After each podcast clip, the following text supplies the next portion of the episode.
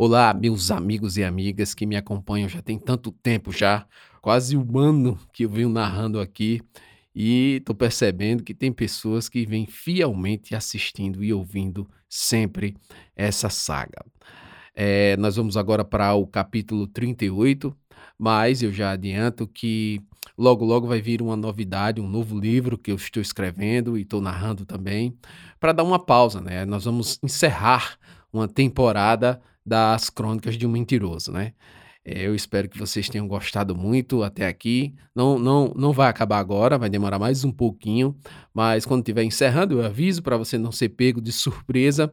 E assim que você terminar de ouvir essa primeira temporada, você já vai ser emendado, né? Eu vou emendar você nesse novo livro que eu tô eu eu sou suspeito para falar, né? Todo livro que eu escrevo, eu gosto muito é uma paixão que eu tenho escrever. E esse novo livro ah, é resenha, é muito engraçado. Vocês não perdem por esperar, beleza? No último episódio, para quem não ouviu, o Sargento Barbosa iniciou uma manobra arriscada enquanto o grupo do Paulo estava tentando, né, no campo de batalha, vencer um outro grupo dos soldados legalistas. Fiquem com esse novo episódio. Valeu e até mais. O fim daquele combate se daria num cerco a alguns combatentes que possivelmente não se entregariam. Nossos adversários supunham que a rendição para Maragatos não era uma boa escolha a se fazer, se não quisessem morrer pela degola da famosa gravata vermelha. Então esse pequeno grupo de soldados se barricou no casebre, acima de um lajedo, com uma serra em pedregulhos por trás, o que nos impedia de um cerco por completo. Da casa, por sinal, caindo aos pedaços, e mais ainda quando alvejada por nossas armas, eles atiravam com razoável precisão, pois lograram posto em solo mais alto. Fato que, infelizmente, resultou na morte de alguns do destacamento. Não só um ou dois, mas seis dos nossos foram baleados na tentativa de subir a ribanceira. Estávamos eu, Ana e o sargento, todos entrincheirados, escondidos atrás de um tronco de cedro rosa, espalhado como barricada, em meia cobertura. A bala que vinha de lá para cá assobiava sobre nossas cabeças, arrancava cascas e lascas da madeira seca, e eu só imaginava, como rogava, que uma hora a munição deles se acabasse. Todavia, não acabava. Passamos muito mais que o tempo que se levou para o combate empacar naquele local. O sol já esquentava em demasia. O calor dificultava o raciocínio. A sombra rarefeita nos impelia a pensar todo o tempo em desistir. Dei ordem de cessar fogo e apenas observar o esconderijo. O tiroteio, após minha resolução, deveras esfriou. Eles também fizeram o mesmo e os insultos começaram. Subam aqui, seus filhos de uma égua! Desçam, seus putos, macacos!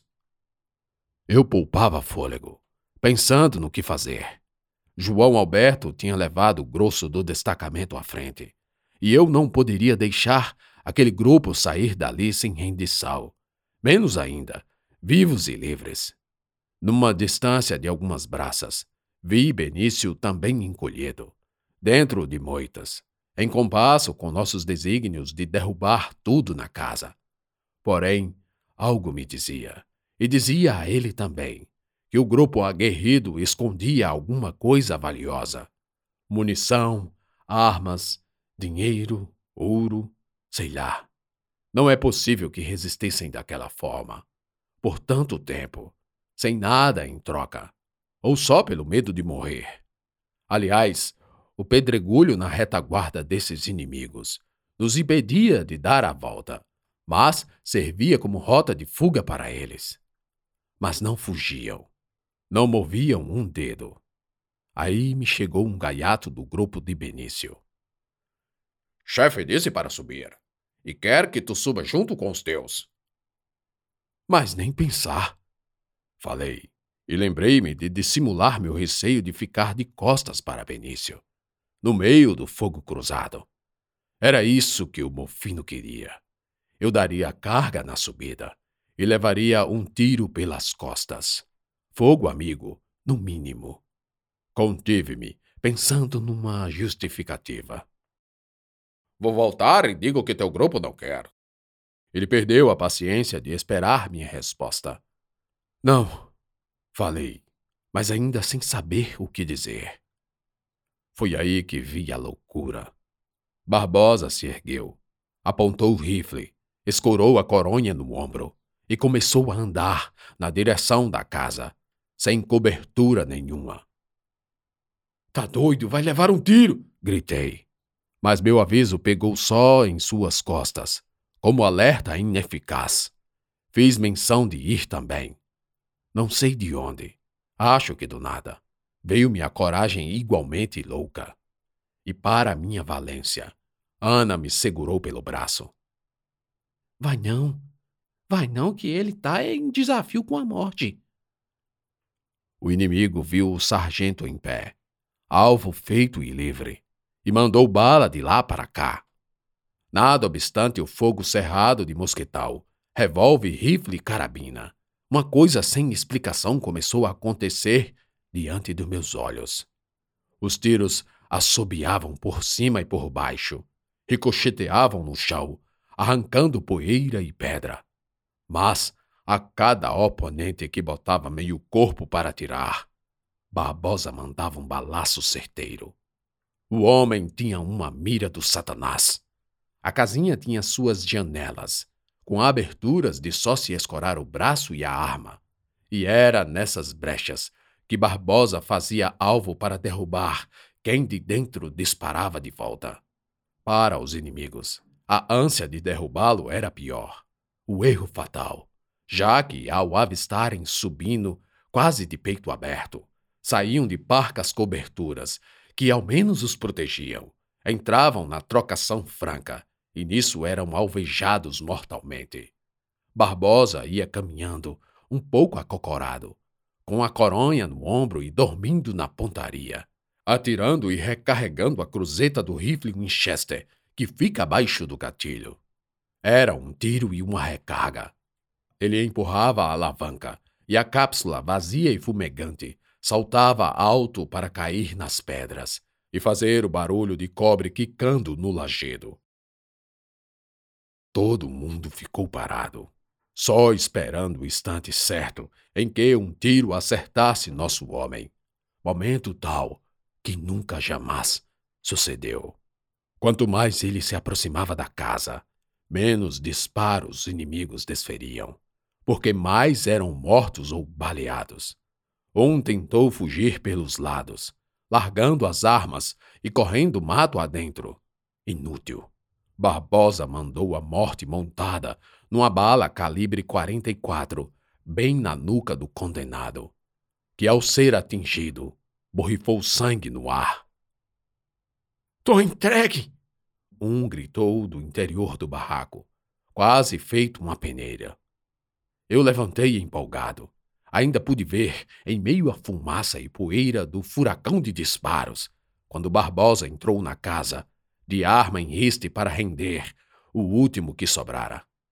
Mas assim que ele cruzou a soleira, ouvimos um urro de investida e barulho de peleja. Então todos embaixo se sacudiram para subir.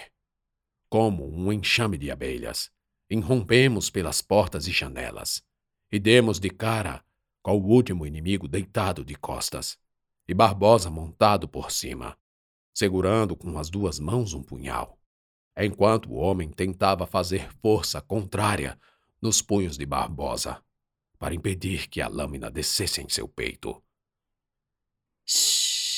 Calma, calma. Não, não se agite. Não resista. Barbosa sussurrou maliciosamente, deixando escapar uma gota de saliva. A boca encheira de água. Já sabia que sairia dali vivo.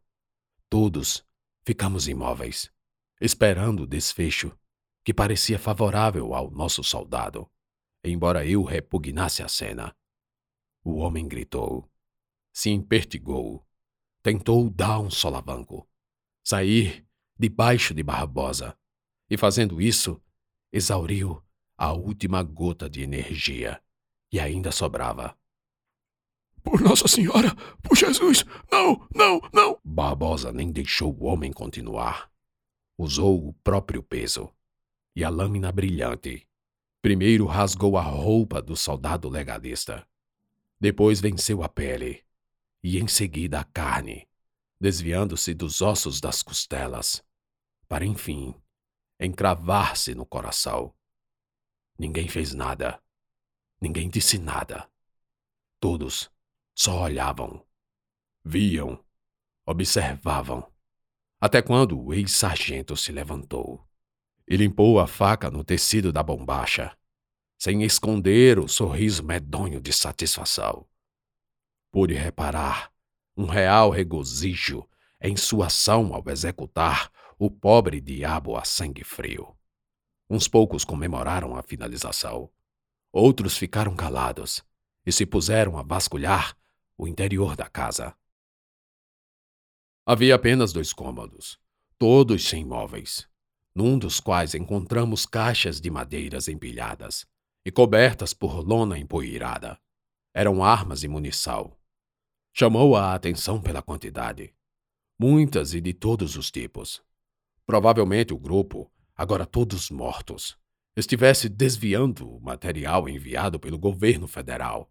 E essa era a única razão pela qual tanta coisa ter sido escondida naquele fim de mundo. João Alberto ordenou que no dia seguinte meu grupo retornasse com parte do espólio. E nisso só passei mais uma noite com o destacamento.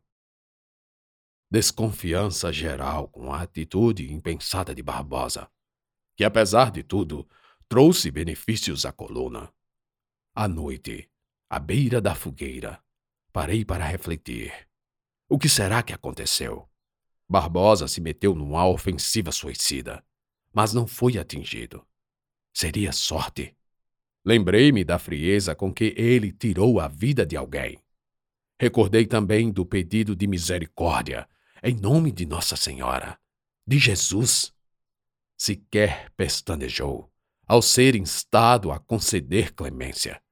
Enquanto eu pensava no que poderia ter ocorrido e na forma vil como o homem foi morto, ele, Barbosa, apareceu na nossa clareira. Chegou-se à fogueira, aqueceu as mãos e foi deitar-se perto dali. Vi botas novas. Em verdade, não eram novas, mas usadas e em bom estado botas que tirou do inimigo que ele mesmo deu cabo. A barba já não estava crescida. Pelo contrário, seu rosto era límpido e pálido. O chapéu inclinado cobria-lhe a metade superior da face. Ana falou que era um pacto com a morte. Disse eu a Baro, que estava ao meu lado, encolhido e ainda assim enorme como um urso. Ana cochilava e tia Maria preparava cozidos. O espírito deixou o corpo dele. Baro começou a falar. O Jurupari pode ter entrado pelos sonhos ruins. Jurupari? Alguns velhos dos meus povos dizem que é o mal, o senhor da escuridão, e que vem nos pesadelos para sufocar, e índio não gritar Baro completou. E fiquei curioso, mas sem saber qual a relação com o sargento Barbosa. Mas aí ele continuou. Seu amigo branco ainda está sonhando, sonhando e dormindo, mas deixou aberta a porta do próprio espírito. E esse que a gente vê para cima e para baixo não é ele, mas o Jurupari, o demônio está controlando ele. E por isso senti prazer na morte. Só gente ruim se apraz com o fim dos outros. Enquanto ouvia Baro, eu olhava para Barbosa e vi, juro que vi, no exato segundo em que sua boca desenhou um marco de sorriso. As covas de suas bochechas se acentuaram. O queixo se tornou mais pontiagudo e alguns dentes amarelaram-se em amostras. A luz avermelhada das brasas crepitantes aos seus pés cruzados. Por instantes, pensei ter visto o déjà vu de Luiz Carreteiro. Ele então puxou a faca, a mesma que cravou no coração do soldado, e começou a tirar terra e sujeira das unhas. Das unhas.